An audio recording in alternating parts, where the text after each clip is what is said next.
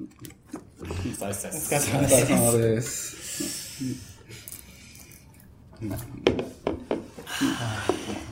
さて、今日はトミールさんと、初登場、ソムンさんです。こんにちは。今日もちょっとパソコン出しますね。今日のショーノートを見ながらじゃないですか。一応今来たばっかりです。それなりに充実してて、はい、してるなという感じでしたね。そうなんです。はい、そう今日のビールはトミールさんがオフィスになんか差し入れをしてくれて、リスナーを語ってこれでも飲んでくださいってやったら名前バレちゃった。めっちゃトミルさん本名入ってました。ギフトってそうなるの。ああ、なるほどなるほど。ギフト。はいはいはい。生きてる人。今日はプレモルでお届け。ウィッシュリストみたいに作っておいてくれればいいってことですよね。いつでも。そう。明日の夜はお酒の差し入れをお待ちしております。そう今日なんかそう持ってこようかと思ったんですけど、急いで来たので持ってきてないです。また今度。何かの機会に、はい、忙しい。ちょうど、あ、そうですね。なんかせっかくなんで、ソムさんの最初簡単な自己紹介をぜひお願いします。はい、ソムです。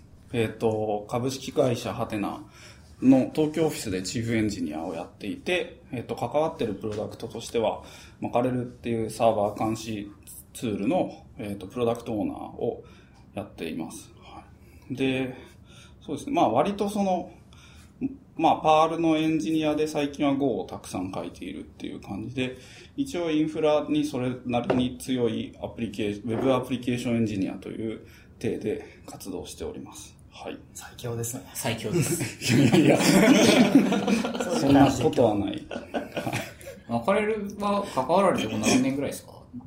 でも3年ぐらいですね。はい。経ちました。そうですね。もうだいぶ、僕が入った時がちょうど、正式リリースする直前ぐらいで、それが2014年の9月なんですけど、それから3年。最初からじゃないですね。最初からじゃないですね。もう割とまあもう今は、ロンドンにいるS田中さんに誘われて入社して、まあ今マカレルって面白いサービスやってるから、どうって言われて、じゃあいや、ぜひぜひっていうことで。マカレル採用なんですね。マカレルさえ、まあそうですね。というかまあマカレルが面白そうだったから、はい、そう入社させてもらったっていう感じですね。そうですね。そうかさん、トミールさんとソムさんは結構前なんですか、知り合ったの？パール関連ですね。パール関連長いですよね。長いですね。うん。ひょっとして10年ぐらいになりますよね。10年ぐらいには。ギリギリならないぐらいですかね、多分。初めてお話ししたのは多分、ヤップシー2000、あれでも2011とかかなあ、だから割と最近。割と最近。6年ぐらい。なんか、ソンムーさんは、どっかの飲み会に行くとソンムーさんがいるっていう、なんかすごい、こう、進出希望す感覚。なるほど。気がついたらソンムーさんがアジトにいるみたいな。アジトにはよくお邪魔させていただいておりますね。社内スナックで。はい。そうだ、多分2011年のヤプシーで、多分ブラックマンを書いてもらったんですよ。完全忘れてたんですけどね。はい、もう僕はもうそれはすごいこうショーノートに貼っておきますか。貼っておきますか。ブラックこう。僕は2006年とか7年ぐらいからブログを始めて、パールとかやってコミュニティに出始めた頃から、この前のファストリーのイベント山小屋行った時に。メンツがそんなに変わってないなっていうので、10年大体コミュニティ、まあ一緒にいる人は一緒なんだなっていう。いやでもこの間の山小屋はかなり異常でしたよ。なんか本当に。CDN の話なのに。そう。渋谷 PM 感がすごかった。なんか。参加者が本当に。なんかメンツが、なんかああいう風に集まるのは割とでも珍しいんじゃないかなって、久しぶりなんじゃないかなっていう感じは。ありますね。なんか、まあでも宮川さんと和穂さんが話すからっていうことで割とその当時のパール界の人たちがなんか、面白がって遊びに行ったっていう感じで。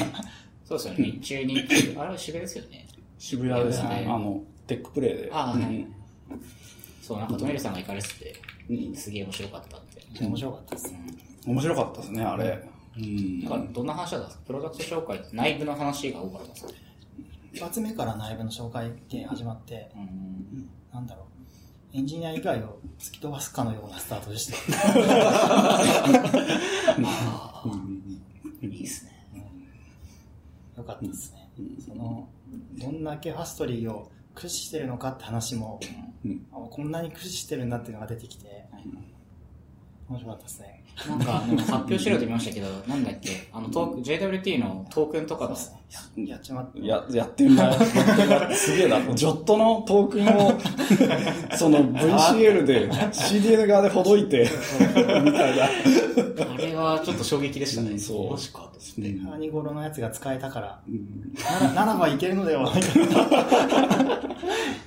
すごいっすよね。なんか、そう、なんかツイートでエッジコンピューティングプラットフォームだったんだって返して、確かにって思って。そうですね。はい。僕が書いてた気がします。はい。エッジコンピューティングプラットフォーム。エッジコンピューティングプラットフォーム。はい。そう。ファストリー、社内だとまだ僕ら使ってるとこ多分ないんですよね。ありましたね。なんか使いたくなっちゃいましたけどね。そう。クラウドコントロールヘッダーに気をつけて。いつかな。ちょうど、おととい、先週末ですよね。はい、そうですね。イスコンね。イスコンは、はい。一応、なんとか予選は突破できて。いや、おめでとうございます。はい、ありがとうございます。貫禄の。トミルさんも参加されてたんですよね。そうそう、今日はグムさん来るから、絶対やった方がいいかなと思って。でもちょっと8時間取れなかったんで、一人で、人とやるっていうめっちゃ舐めたプランで行ったんですけど、もうなんか初めてやったんですけどね。今までなんか、神々の祭典かなと思って避けてたんですけど、やってみたら、わかんない話ではない。サーバー3台入って確認して、アプリの仕様を考えて、問題ここだってなって実装して、その後のスコア対決となると、やっぱ人数抱えて、8時間びっちりやんないとダメっすね。結構なんか、イスコン終わった翌日は皆さん疲弊してるタイムラインになってる。あれは疲れますね。しかも今回は予選からフルスペックだったんで、普通は予選って1台だけなんですよ、サーバー。で、僕も去年予選、作問したんですけど、サーバー1台だけってやってたんで、なんか、そうですね、今年は初めて予選から各チームが3台サーバーが割り当てられるみたいな。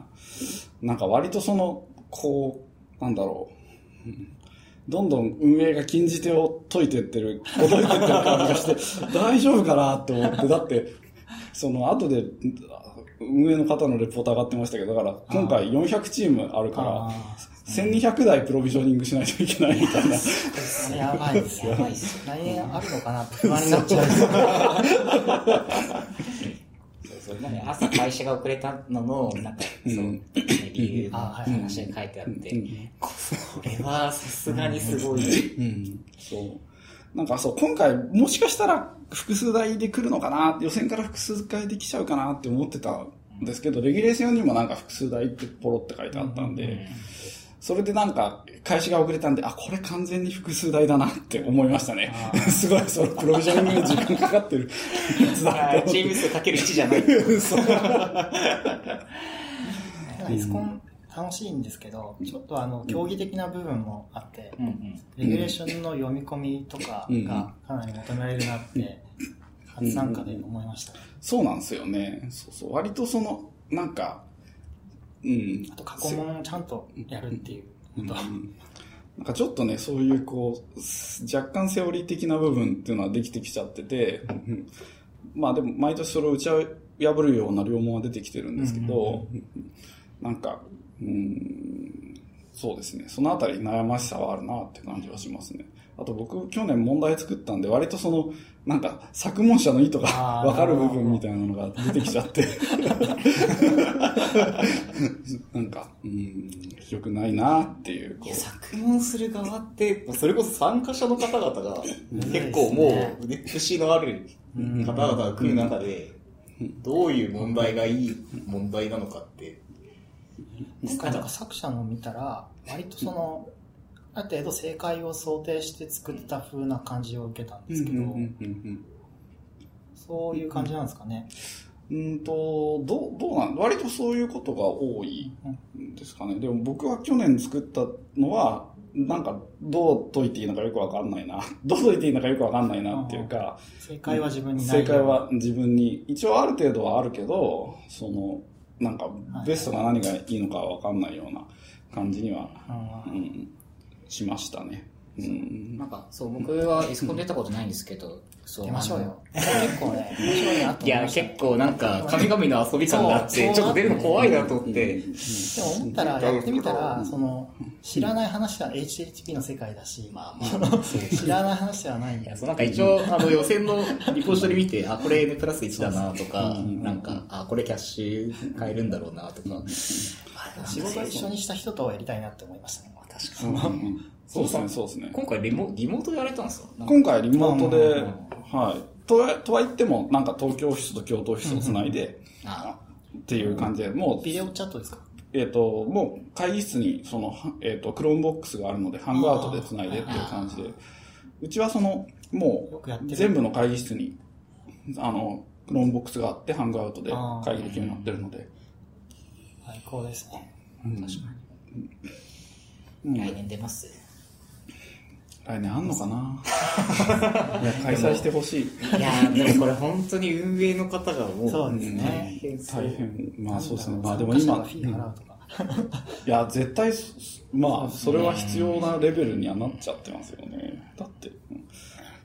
まあでもこれから本戦があるんであんまり言えないっていうか、その、いや、頑張ってくださいとしか言えないですね、本当に。本戦の問題はまた別であるってのはね、やばいですね。やばいですね、本当に。まあでも本戦は30チームなんで、まあサーバーはまあ100台、百数十台ぐらい多くても、なんですかね、わかんない。でももっとすごいの出てくるかもしれないですけどね。急に分散システムのチューニングとかいないの。なんか脱出ゲームみたいな謎解きだと、デバッグみたいのをやって、ボランティアに一回普通にプレイしてもらうみたいのをやるんですけど、イスコンはそういうのあるんですか？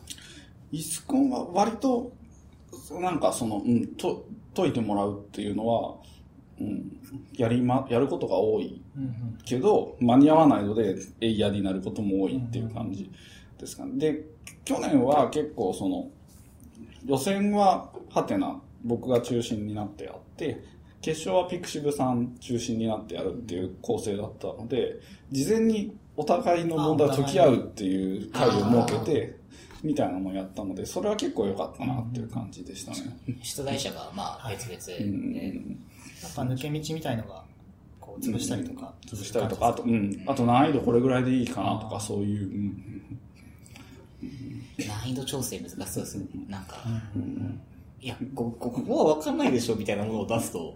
またそれはそれとか。今回なんかスコアの跳ね方が異常で、もうなんか心折られるスコアをの人に出されて、もう最初から画像をなんかローカルにして配ればいいのねっていうのと、SQL ちょいちょい直せばそこそこいけるのかなと思って、満点ぐらいまで出したら、もうトップの人が20万点とかで、なんか違うぞみたいな。3倍にしても全然追いつくどころのレベルじゃねえぞみたいな。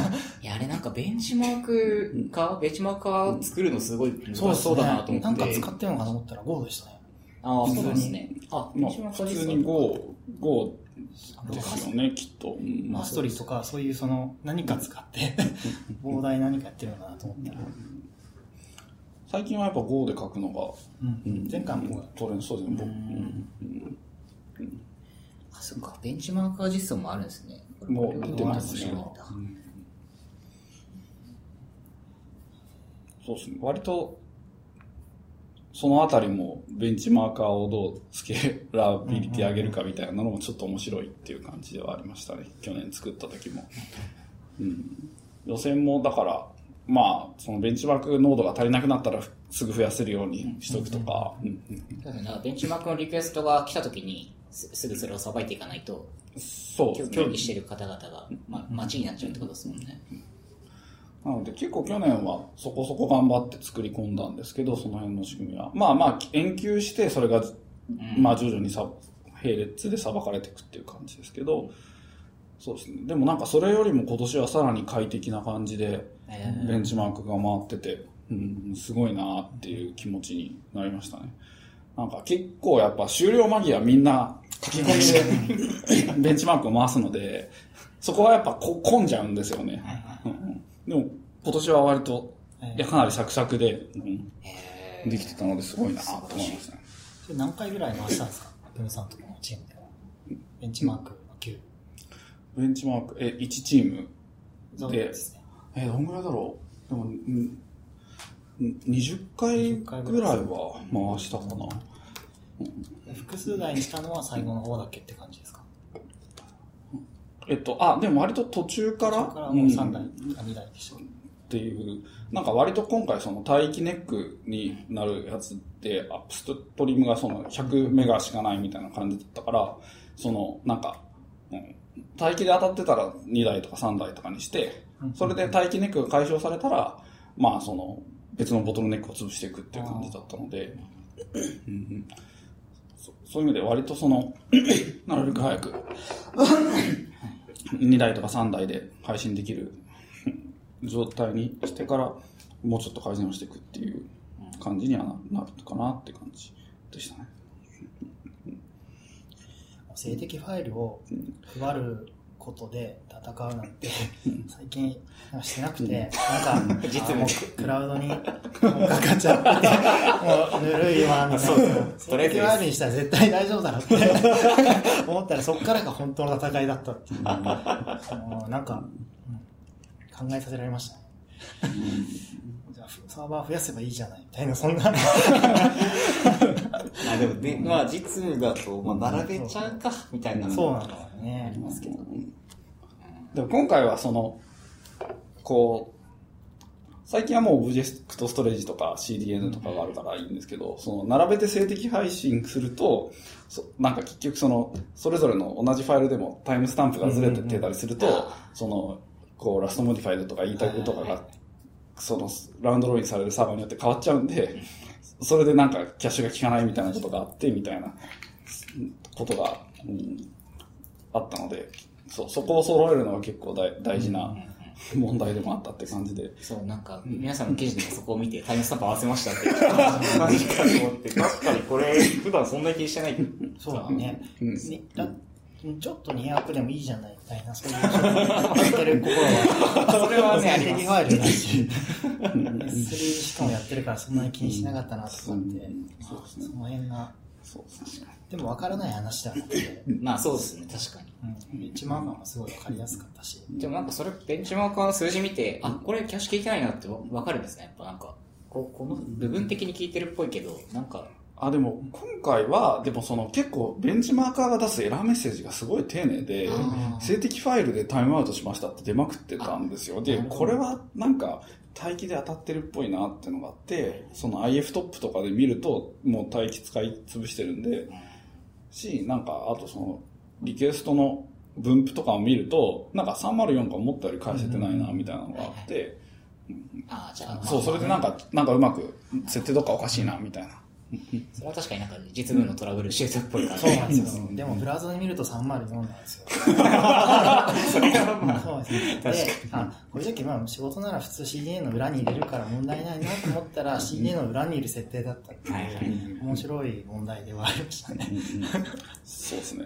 で、あんまり僕その CDN だっていうのは思わなくて、なんかそのハイパフォーマンスウェブサイトとかには割と E タグちゃんと設定しましょうねみたいなのが書いてあって、そう。で、なんか、で304適切に返したい問題だからそこら辺ちゃんと設定するの大事だなっていうのは僕は最初に思ったんですよね。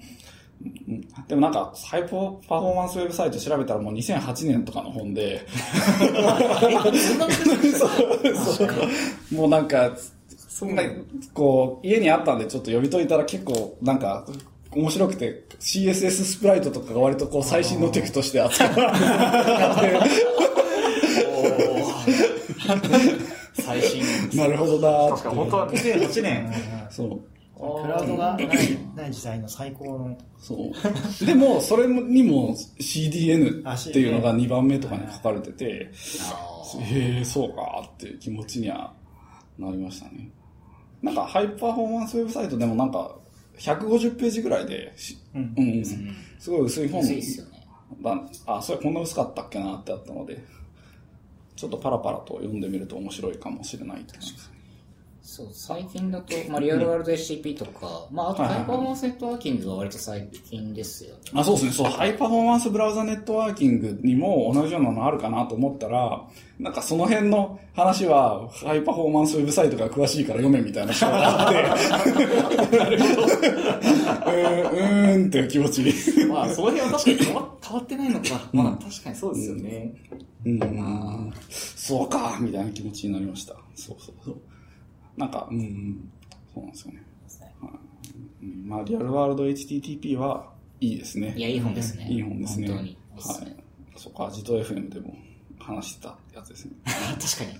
話しましたね。いや、素晴らしいです、うん。そう、結構みんなに勧めてますね。まあ、HTTP 周りの本、うん、まあ、よく、その、新入社員、まあ、新卒のエンジニアとかに教えたりするときに、なんか参考書籍としていろいろあげたりするんですけど、今年はまあリアルワールド HTTP 読みなよって割と早い段階で。そうですね。いやリアルワールド HTTP 読むといいですね。本当にもうなんかこういやなんか鍵交換アルゴリズムとかちゃんと理解してなくてなんか今時はこうなってんのかとか思ってなんかすごいこうなんかこうそのなんか昔の話で話すと絶対これ恥かくパターンだなって思ったその共通鍵をみたいなそういや僕も顕著に知識が 1.1 だと思ってあ 2.0 わからんなとしあの辺の TLS の最新の概要が知れてすげえよかった、うん、そうですね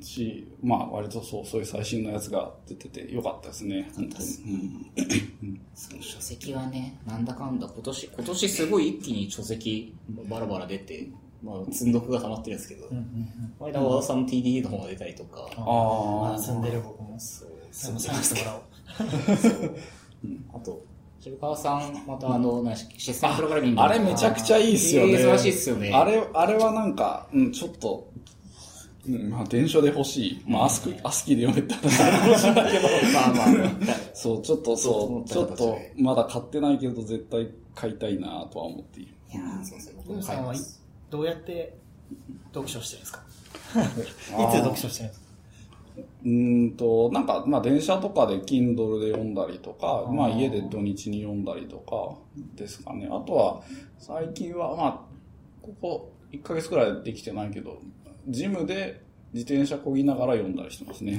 ここに置きながらすごい。たまに確かにいますね。なんかこれめくるわけですか。あでもKindle でKindle で。なんかたまに普通に走りながら外。あいいジムのなんていうんですか。走りながら絶対無理だよな。よく漫画ならいけると思うけど。バイトならねあれですけどね、うん、でも読む量は全然減っちゃいましたね。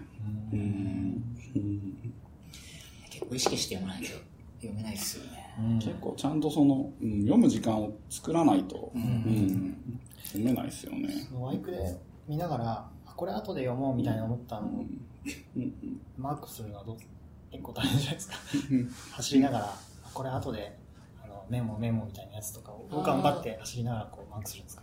Kindle だとなんかペッてなんかしおりみたいなのつけるんですよね。確かに。パシつけていい。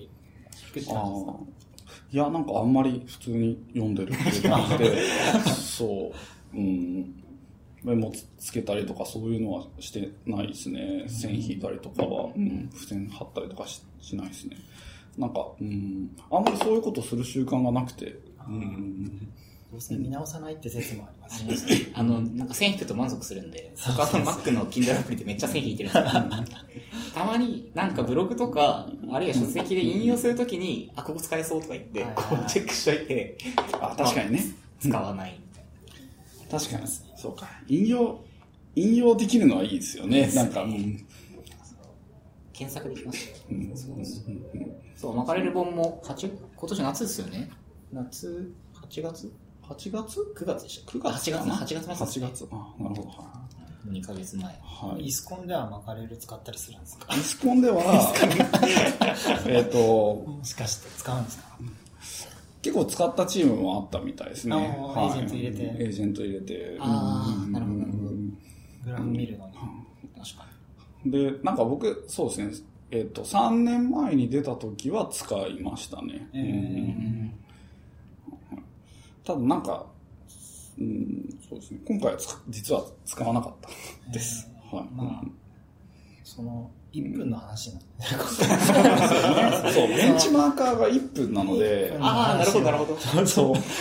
マカレルエージェントも1分ごとの監視なので、あんまりその時間なりの推理取れないんですよね。長くやるサービスのメトリックスなら、話も。これは、1分の話が。ちょっとイスコン向けに10秒の改造をそう。そういうのがあるといいかもしれない。いや、それは結構マジで考えてて、イスコン向きじゃないんですけど、やっぱり、より細かい。そうそう、細かい流動を、ネットデータみたいな。それはなんかあった方がいいなと思ってますね。だか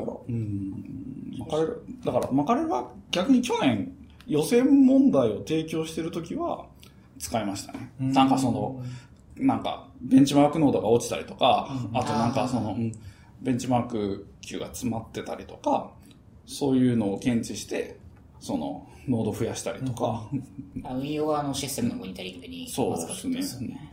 あと今どれぐらい研究されてるかみたいなのとか、モニタリングをして。だから去年は最終的には初日も2日目も、なんか7000回ぐらいベンチマークが回されたんですけど、そういうのもまあモニタリングしてたっていう感じですね。なんかマカレル本体の負荷試験とかってどうしてるんですか？あんまりやってないというか、そうですね。ですね。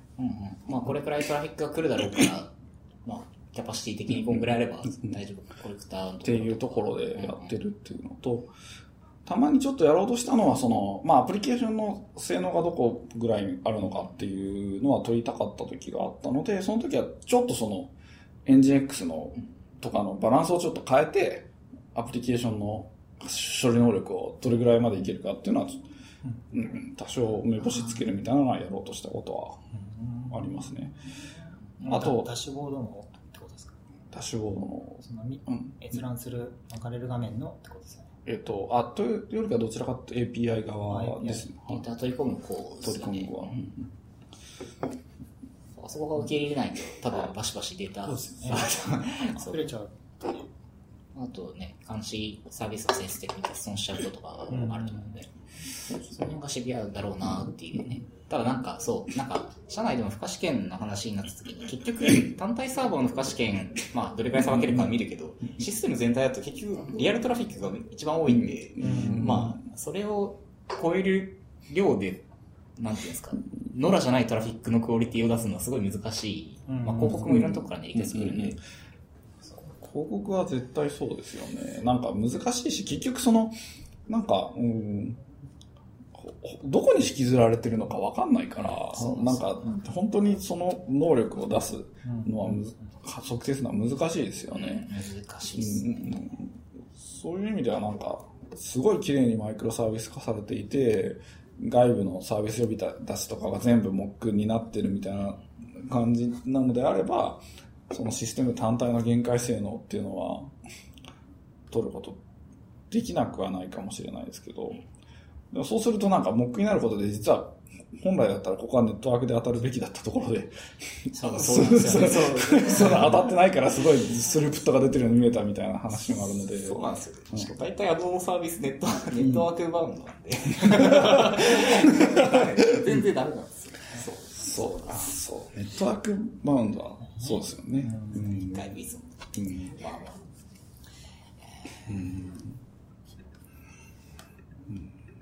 るほど。だいぶイスコンですごい話しちゃいましたね。全然大丈夫。自信ネタなんて。今日は多分ネタが多いんで、バシバシ。いや、そうそう。そう、なんか巻かれる、なんかお話したかもしれないですけど、巻かれる自体の監視ってどうやってんのかなと、なんか僕は個人的に興味があって。ああ、そうですね。巻かれるでやってる。巻かれるでやってるんですか？巻かれる自体の監視は結構巻かれるでやってます。巻かれるを巻かれる。あ、ただまあ、その、結構、補助的に、その、ステージング環境があるんで、その、リリース前の、まあ、検証環境ですよ。それで本番を監視してるみたいなのはありますね。ああ、系統としては別にあって、はい、確かに確かに。あとは、なんかもともと社内の、その、2代目の巻かれるっていうのがいて。2代目の巻かれるそれ。いや、なんか、今の巻かれるって3代目なんですよ。ああ、なるほど。はい、世代として、もともと社内で巻かれるっていうサービスを、社内ツールがあって、そう、それを、その知見をもとに、その、SaaS 化したのが今の巻かれる。それは3代目で、だから最初のやつは、なんか初代2代、なんか 1.5 代ってのもあるらしいんですけど。そうその辺のが、なんか、2代目のやつはまだ動いていて、その、昔のサービスとかの監視のために、実は。2代目から3代目に対して、お前遅いぞって、お叱りが飛んできたりするんです。2代目もちゃんと運用されてるんですね、そしたらなんかこう、両方を見ないといけないから。そうですね。ただなんか僕はもうそういう2代目の見方よくわかんないんで。ロストテクノロジー。そう、セカンドジェネレーション、そう、もう巻かれるだけで見て、今こういう感じかっていう感じでこう、見たりはしてますね。自社監視サービスを、僕らも社内でサーバー監視してるんですけど、サースにするっていうのはだいぶハードルがあるんで、すごい。最初からやっぱりある程度目星をつけて設計しないとそうはならないと思うんで、多分社内に複数サービスがいろいろあってとか、それぞれを監視、中堅基盤とかに作ってないと、ああいう設計にはなっていかないと思うんで、すごいなぁと思って。そうですね。まあでも割とその10年ぐらい前から多分普通にその、まあ僕はその頃いないですけど、全とかで仮想化基盤作って、その仙台とか、のサーバー扱ってたんで、多分当時あんまりそういうの扱えるツールはなかったんだと思うんですよね。なんでそういったところで必要に応じて生まれてきたのが、その、まあ、初代巻かれるみたいなやつで、まあそこから今の巻かれるにつながるっていうところがあります。いやー、感謝ね。もうメンテナンスしたくないから監視システムのメンテナンスみんな大変そうなんで、バシバシ外出し、大変です。なんかそうですね。監視もっとなんかこうみんなやるようになるといいなと思っていて、まあまあポジショントークですけど。あでもなんか結構そのこうコードに対してテストを書くって当たり前になってるじゃないですか。でも、このウェブサービスに対しても継続的なテストをする必要があって、それはやっぱ監視だと思うんですよね。だからそこのプラクティスっていうのはすごい、どんどん、こう、成熟もしてきてるし、その、もっとその、やりやすくなってきてるので、どんどんやってった方がもっとサービスの品質も上がりますよっていう話だと思っていて。なんかウェブサービスの品質保証はなんか突き詰めるとモニタリングだみたいななんかで、記事が確か前あって、あれはなんか確かにそうだって思うんですよね。なんかそう、うちの顔の青い大谷さんっていう、まあ、かっちゃんっていう人なんですけど。はい、青くはないけど、アイコンが青い。大谷さんはもうウィンタリング教なんで、はい、そう。まあ、はい、まあでも確かにそれはすごいやっぱそうだなと思うんですけど。結局、本番の様子を見るというのはモニタリングの仕事だ、ね。テストとかもね、昔はなんかこう、すごいこう、手元で回してからチェックインみたいな感じやってたけど、なんかジェンキンスみたいな CI サーバーみたいなのが出てきて、すごいこう、まあなんか継続的にテストを回して、っていう、それで敷居が下がった部分とかもあると思うんですよね。まあ大きいですね。なのでまあそういう監視ツールを SaaS で提供する価値っていうのはまあそういうところにもあるだろうなというふうに考えていますね。でもさっきのなんかアドのサービスだとネットワークバウンドでみたいな話とか、まあ、結局本番出さないと分かんないみたいな話もあるんで、やっぱモニタリングがなんか僕らも結構テストでカバーするとこと本番出してモニタリングで見ていこう、まあ、例えば 1% だけそれのトラフィック受け入れしてなんかどう振る舞うか見ようとか、なんか結構モニタリングに任せる部分とかを作ったりしてて、この辺はね全部テストやろうとすると本当にコストが高いんで、そうですね、そうですね、コスト高いしテストで網羅できないこともあるからね、そのロジックの正しさはできるけど運用上どうなのかは全然、そうですね、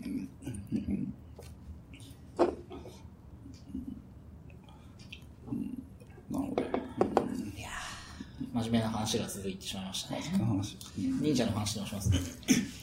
気がすぎる。忍者の話ね。読者が興味あるかちょっとよくわからない。いやいや、トミルさんといえば忍者じゃないですか。最近トミルさん何してるのかなって見たら大体忍者のツイートなんで。なんかもうポジショントーク、確かに。でもなんかこう忍者に傾倒し始めたから本当にコミュニティに顔出さなくなったなと思っていて、そうだから最近また出てくるようになってあ、いるみたいな、そういうこう、そういうのありますね。だってなんか割と最近こう再開した感がありますよね。確かにそうかもしれないですね。あ、そうなんですかね。なんかあんまりそのコミュニティとかに顔出されてなかったので、僕ね、レアキャラなんですよ。基本的には僕は社内とかですよ。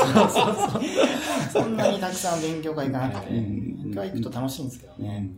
なんかトミルさんはウォークラフトやったりとか、忙しくて土日が埋まりがちなんですよ。逆に都内にいないですよ。そうなんですよね。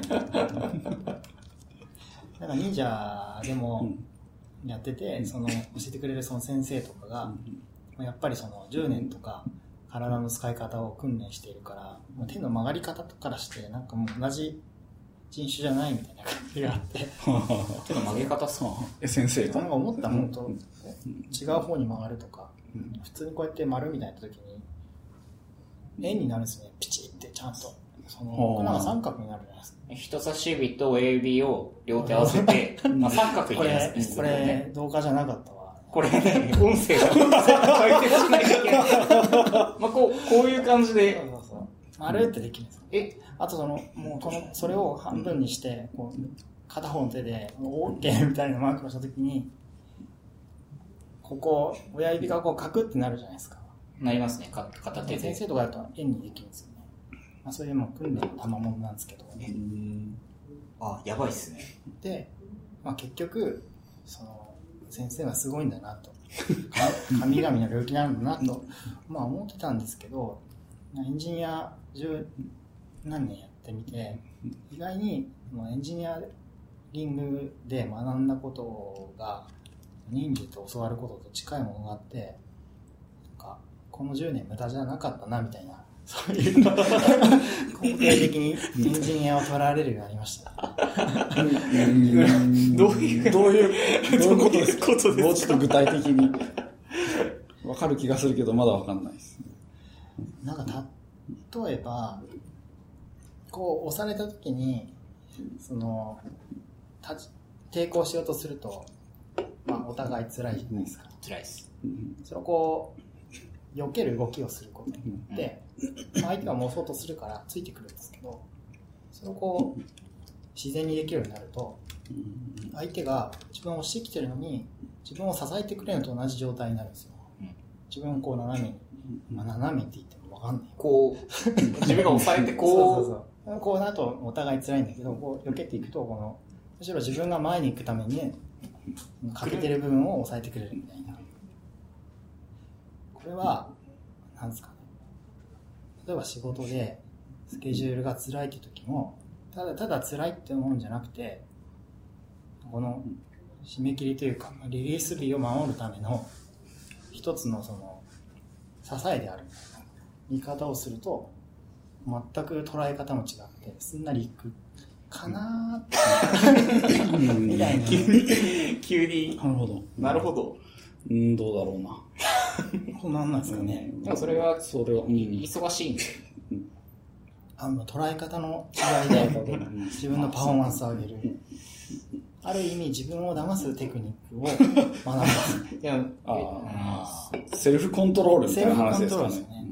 確かになんか結構期限が決まっててとか、なんかいつまでにこれをやんなきゃいけないみたいな時ってめちゃくちゃ追い詰められるじゃないですか。なんか心理的になんかそれでも結局淡々とやるしかないじゃんみたいなのもあって、なんかそういう風になんかまあポジティブじゃないですけど、まあやるしかないよねとか、まあこれ進めるためにはこれでいくしかないよねってなる、なんか思考の転換って結構あるなと思ってて、なんか結構そこにハマる人はなんかいるような気がするんですけど、まあ追い詰められるっていうか、自分のその能力を上げて急にスーパーマンになるわけじゃないんだけど、自分をまあ道具として的に一番いい使い方をする訓練みたいな、まあ手の楽を取りながら余った手で首の脈を取るっていう、それとまあ自分のこの脈が取れるんですね。3箇所同時に。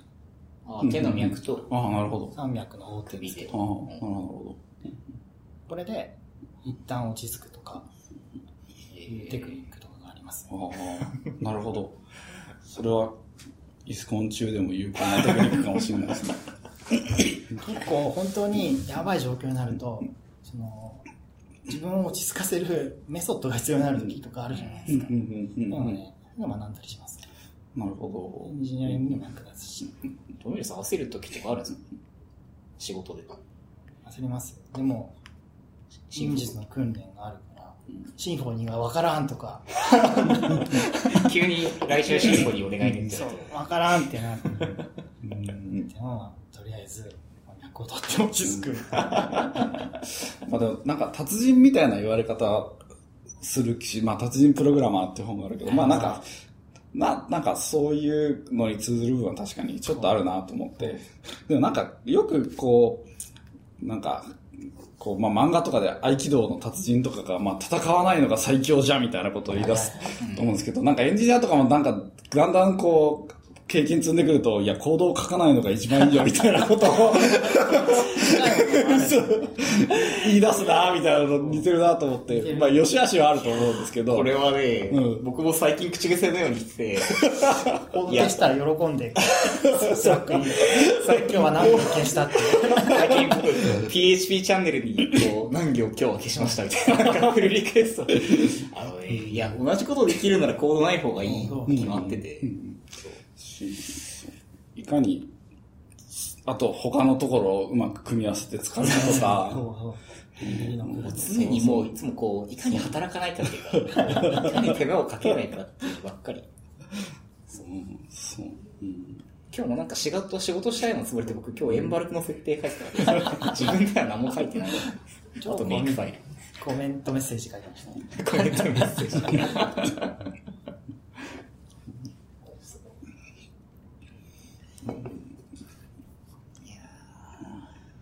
まあ、最近だからテーマとしてはエンジニアの10年から学んだことと忍術がどう近いかっていうのを探っていこうっていう見方に変わりました、もうそこに興味対象がそう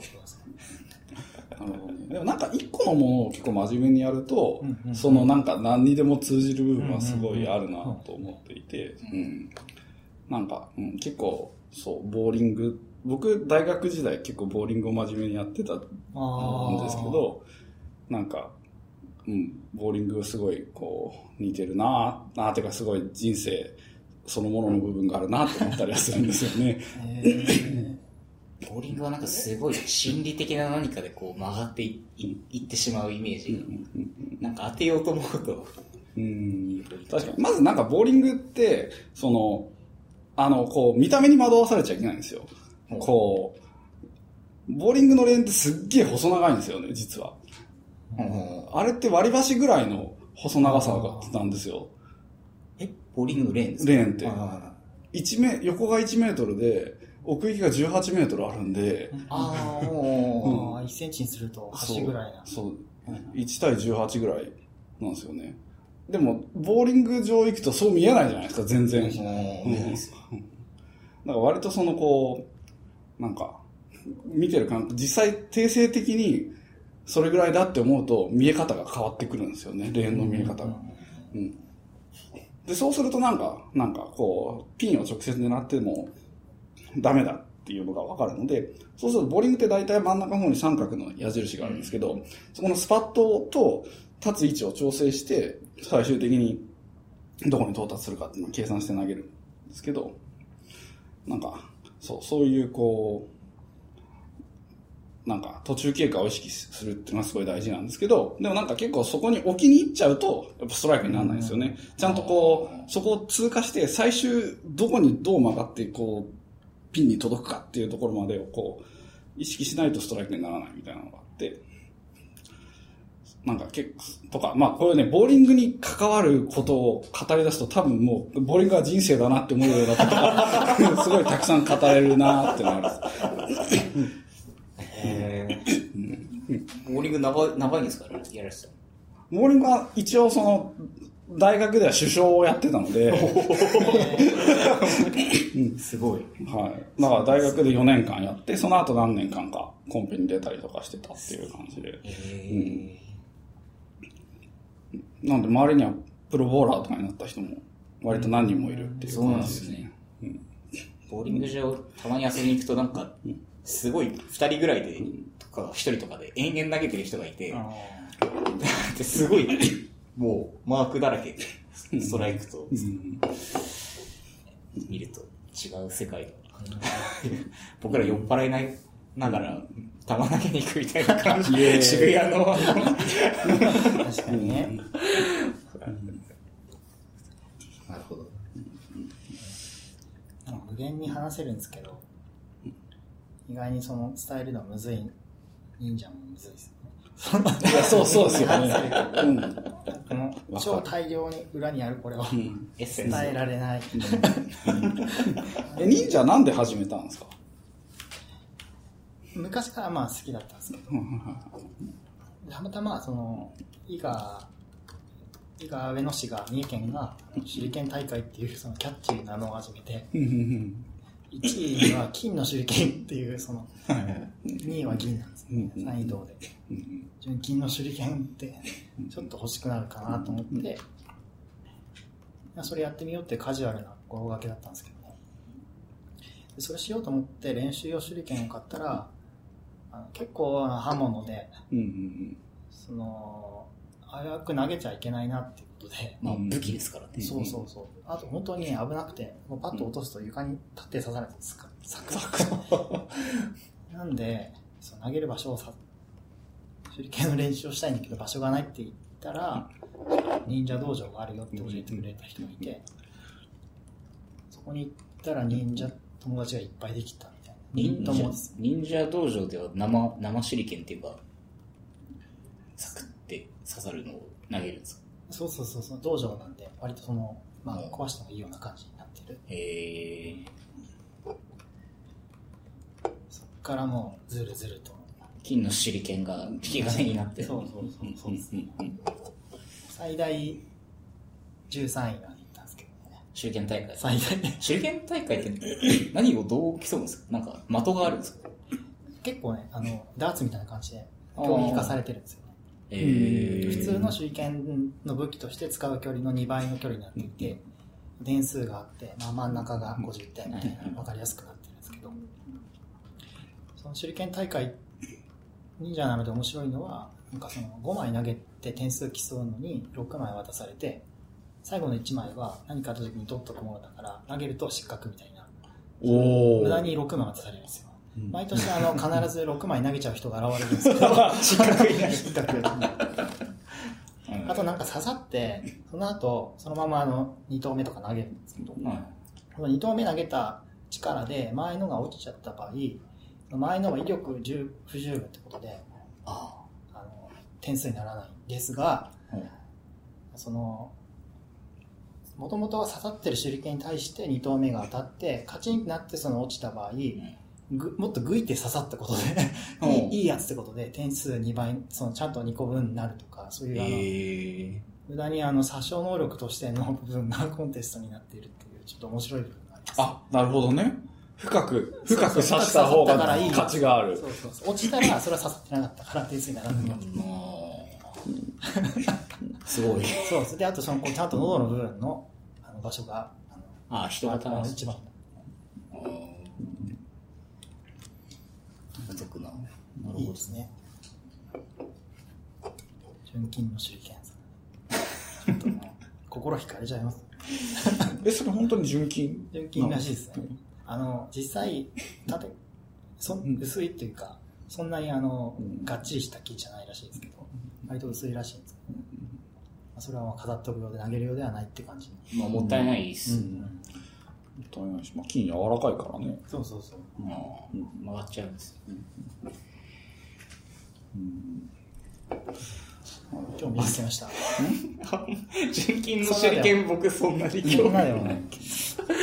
なんか手裏剣に惹かれる人もいるんだね。まあそので多分僕らがイスコンも手裏剣も惹かれてない感じです。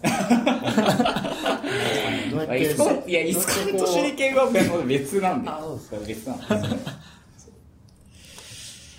いやー。多様な話でしたね。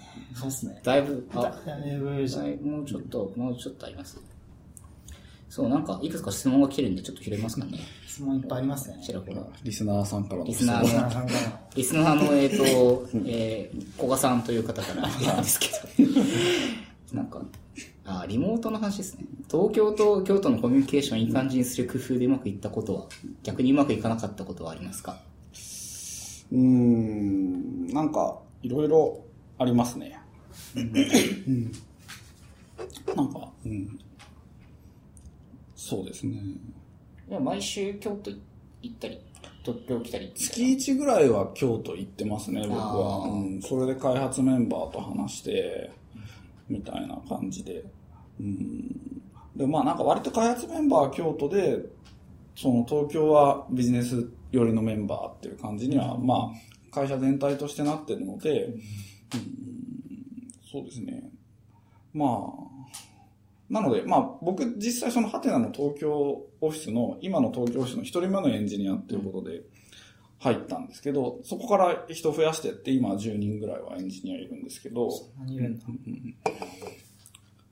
なので、ただなんかそのこう、やっぱり人増やす段階だと、やっぱりその、結構配属がバラバラになっちゃって、うん、なんか、京都のチームに参加するって感じだから、東京に一人ポツンといるみたいに結構なりがちで、その辺は割とその人が増えるまでちょっと苦労した部分、っていうのはありますね。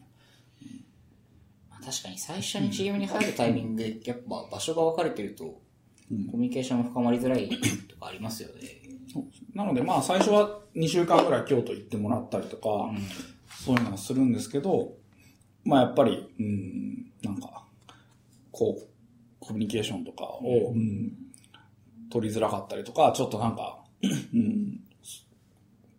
こう質問しづらい雰囲気とかになっちゃったりとかみたいなのは、あってなんか、ちょっと大変な思いをする人もいるっていう感じで、ありますね。ただなんか、その、もともと、ハテナのエンジニアはすごい、まあ、ハテナっぽいっていうか、そういうインターネットっぽさがある人が多いので、基本的にはその口頭のコミュニケーションよりもテキストでコミュニケーションを取る方が好きっていう人が多いので、基本的には IRC だったり、今はもう全面的にスラックですけど、スラックでやり取りをしてたりとか、あとはなんか、ハテナグループっていうグループ名を未だに大事に使っていて、その、こう、そこに大体その、まあ、思ってることだったりとか連絡事項とか全部書くようにしてるんですよ。だからメールとか全くやり取りしなくて、誰かにメッセージを送りたい時とかもそこにエントリーを書いて、そのメンションで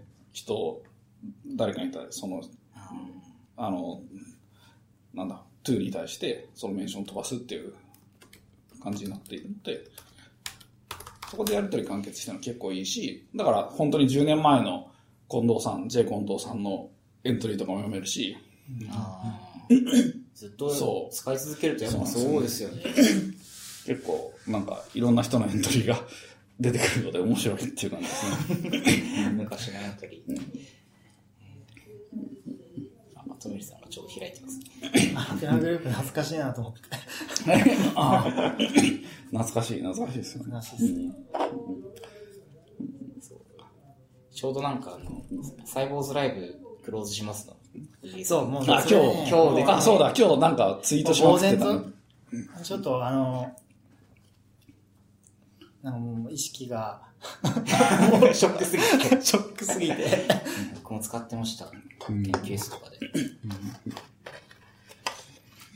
いやーなんてまたなんか一つのグループウェアのそうですねもう本当にお金払いたいわっていうのはあったんだけど、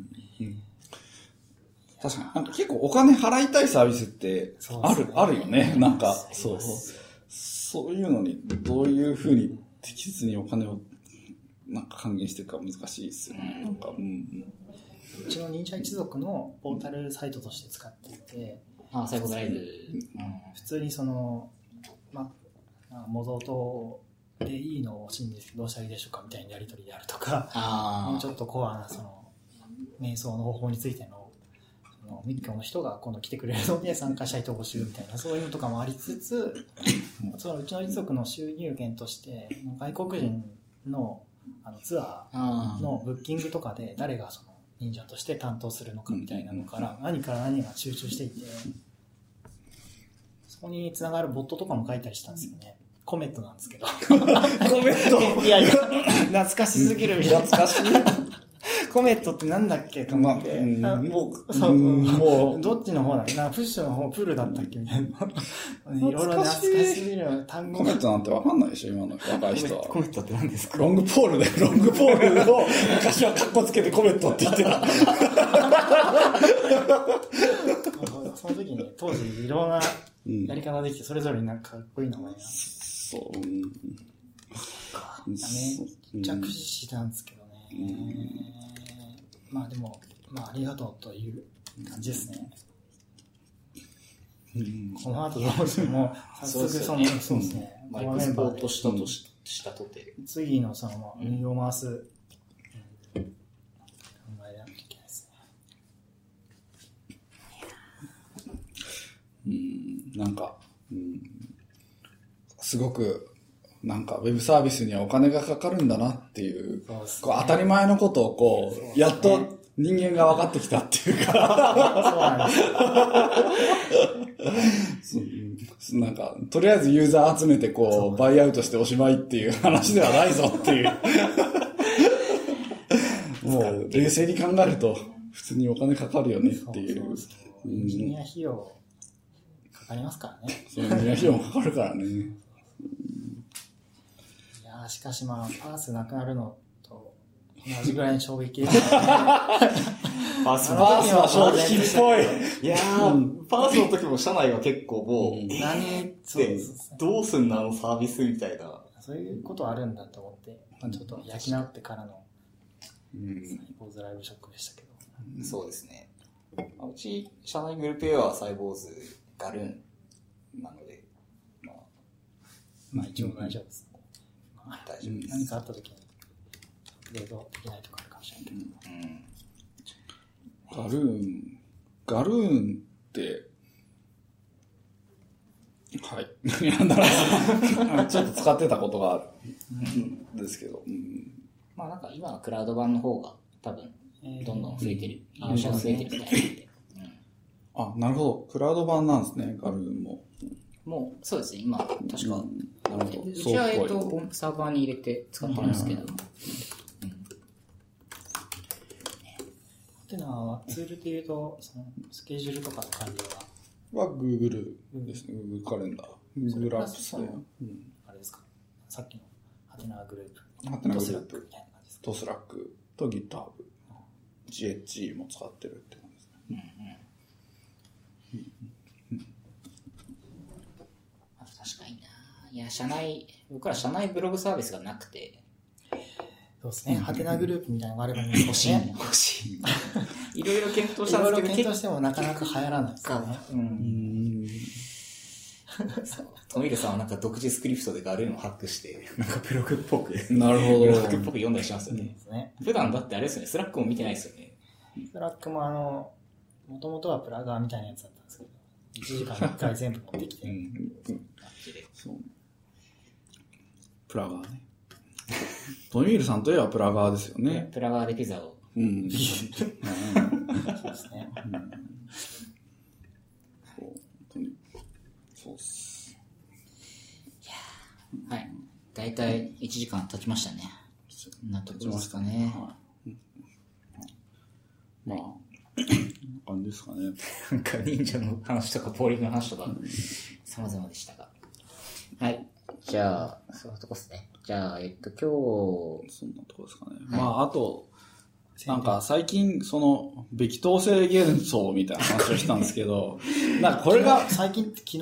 そしたらなんかもう異常に盛り上がっちゃって、なんか割と、ね、フォロワー3000人超えてから、本当になんかしょうもないことでバズるようになって、なんか、すごい発言しづらいなぁ。いや、僕はソングさんが酔っ払ってる時であろうツイート大好きなんで。あれ、酔ってないあ、でもね、これはね、酔っ払ってないです。はい、酔っ払ってはあるの、はいうん、何起点で始まるのか、ちょっと。うん、なんか起点がある時もあるし、ない時もあるし。ない時もあるし。うん。ツイッターを眺めててなんか思うとこがあると、そういう感じで。なんかそうそう、これをツイートしたのは、なんか、あ、でもなんかこういうことをもともとかっちゃんさんが言ってて、プロビジョニングツールはベイクで決まりだろうっていう、そういう発表したことがあって、なんか、いや、そうだよねっていう。だからそうそう、結構そのべき統制っていうのはこう異常な努力によって支えられていて、実は、なんかシェフの、いや、だからマカレルも、シェフのクックブック提供してるんですけど、これのべき統制担保するの実は異常に大変で、そうですよね。そう。し、最近そのちょっとパッケージ構成変えたりしたので、最近その、システム D に対応した新しいパッケージを出したりしたので、うん、そうすると新しい OS だとそっちを使うみたいな分岐も必要だし、古いやつだとそこになんかうまく差し替えられるみたいになってるみたいなのも必要なので、いやなんかそう、べき統制は結構なんか当たり前のように享受してるけど、結構異常の努力によって実は成り立ってるっていう。本当そうですよ。こういう。そうですよね。俺読み上げますけど、サーバープロビジョニングがべき統になるように頑張ろうってトレンドは短かったな。みんなべき統制に疲労して、疲弊して、べき統制は幻想。一からバチッとセットアップできればよくて、あとは作り直せばいいって感じになった。パブリッククラウドが一般的になったっていうのもある。まあまあ。確かにね、メイクで同じファイル作らないっていう。機能で使ってないときもちょいちょい多いですね。もはや。そう。メイク実はそのためのやつなのに、すごいこうターゲットを書くのが便利っていう。なんかそのなんかフォニー書くのも面倒い。フォニーなんなの。なんで更新されないってむしろ怒ったぐらいにして。最近僕らのチーム普通にそのコンパイルするためにメイク使ってる人いなくて、なんでフォニーってなんすかみたいな。なんか面白い名前書いてるだけっすよね。そうだからそう、イスコンではメイクデプロイでデプロイできるようにしたんで、超はかどった。いや、なんか、そう、このブログ、イスコンブログになんかデプロイがメイクで超楽だったみたいな話なんか書いてた。3台ある。最高です。もう、またメイクの話書いてると。いや、便利ってなんですね。いや、なんかでもこのツイートしたのは、なんかもともと理由があって、そのなんか、結構、最近、実はそのマカレルのプラグインのインストーラーの仕組みを作ってるんですけど、なんか、インストーラーとか考え出すと結構無限に考えることがあって、だからアップデートしたいとか、そういうのを考え出すとそのバージョンの比較みたいなのを考えないといけないし、なんか結構だからそういう中でちゃんとこうべき統制を担保した仕組みをなんかこう頑張って作りたくなっちゃうんですけど、もうなんかそこまで考えるともうできないから最初はまずこう入れるとこと強制上書きできるとこだけを作ろうみたいな感じになって、なんかそうまずバチッとセットアップできる状態に持ってってそこからそのべき統制とかを次のフェーズで考えようみたいな話をなんか。チームのメンバーとしたんですよね。なのでなんかそういう背景があって、業務時間中にこういうツイートをしたっていう感じでした。いやー、ここは、いや、確かにな。エージェントを入る。だから夜。16時37分ですね。いやー、確かにね。そう。いや、ツールを巻く側の人たちは大変ですよ、ここは。しかもね、もんだし。アインストールとかも考えると辛いですね。結局僕らもこういうツール入れるときに、パペット、僕らパペットなんですけど、エラクトは。まあ全部結局 RPM パッケージごとに何がどこに配置されるとか全部書いて、でなんか RPM でインストール走らせると、まあそこに配置されるんで、でデーモンの起動のスクリプト書いて、とか全部やってるんで。まあまあ大変ですよね。まあ片や、かっちゃんチームは、EC2 インスタンスにメイクすればサーバーが立ち上がる形式で、何か新しいの入れときはサーバーごと別のを立てるっていう。そうそうそう。メイクね。メイクはまあいいんですけどね。メイクは、いや、だいぶいいんですけどね。あとね、Windows で動かないっていう問題があって。ああ。うん。そっか。そう。それでパーラメイクファイルピールができたのか。あそこにしたか。なんかね。そうなんですよね。この話多分トミールさんと何度かしたことがあるんですけど、なんかパールの人たちにとっては、そのメイクファイルって、メイクファイル PL が出力するものっていうイメージがあって。最初触っちゃいけないものだった。なんか試してみてみたらもうわかんないもん。そう。なんか、うん。で、まあ大体なんか、生成されるじゃないですか。だからコンフィギュアとかが生成するみたいなのと同じノリで、だから、プログラムで自動生成させるものっていうイメージがあったんで、なんかあんま自分で書くっていう発想がなかったんですけど、なんかよくよく調べてみると、あ、これシンプルで便利じゃんっていう、いいですね、うん、気持ちに なりますよね。サブコマンドが使えるみたいな。昔からあるやつ。しかもね、変数切り替えも割と楽にしますし。なんだったら -J ですけど、並列に走りますからね。この機能ね。今日もエンバルクをメイクファイルでデスパッチした。年中メイクファイル書いてますね。いやー、その話したの全然覚えてないけど、そうっすね。あ、違う。なるほど。その話は多分2年前ぐらいにアジトでさせてもらった覚えから。うん。そっか、なるほど。なるほど。まあ、インストーラー、激闘戦ね。まあ、もう最近社内では激闘戦の話はほとんどしてない。そうですね。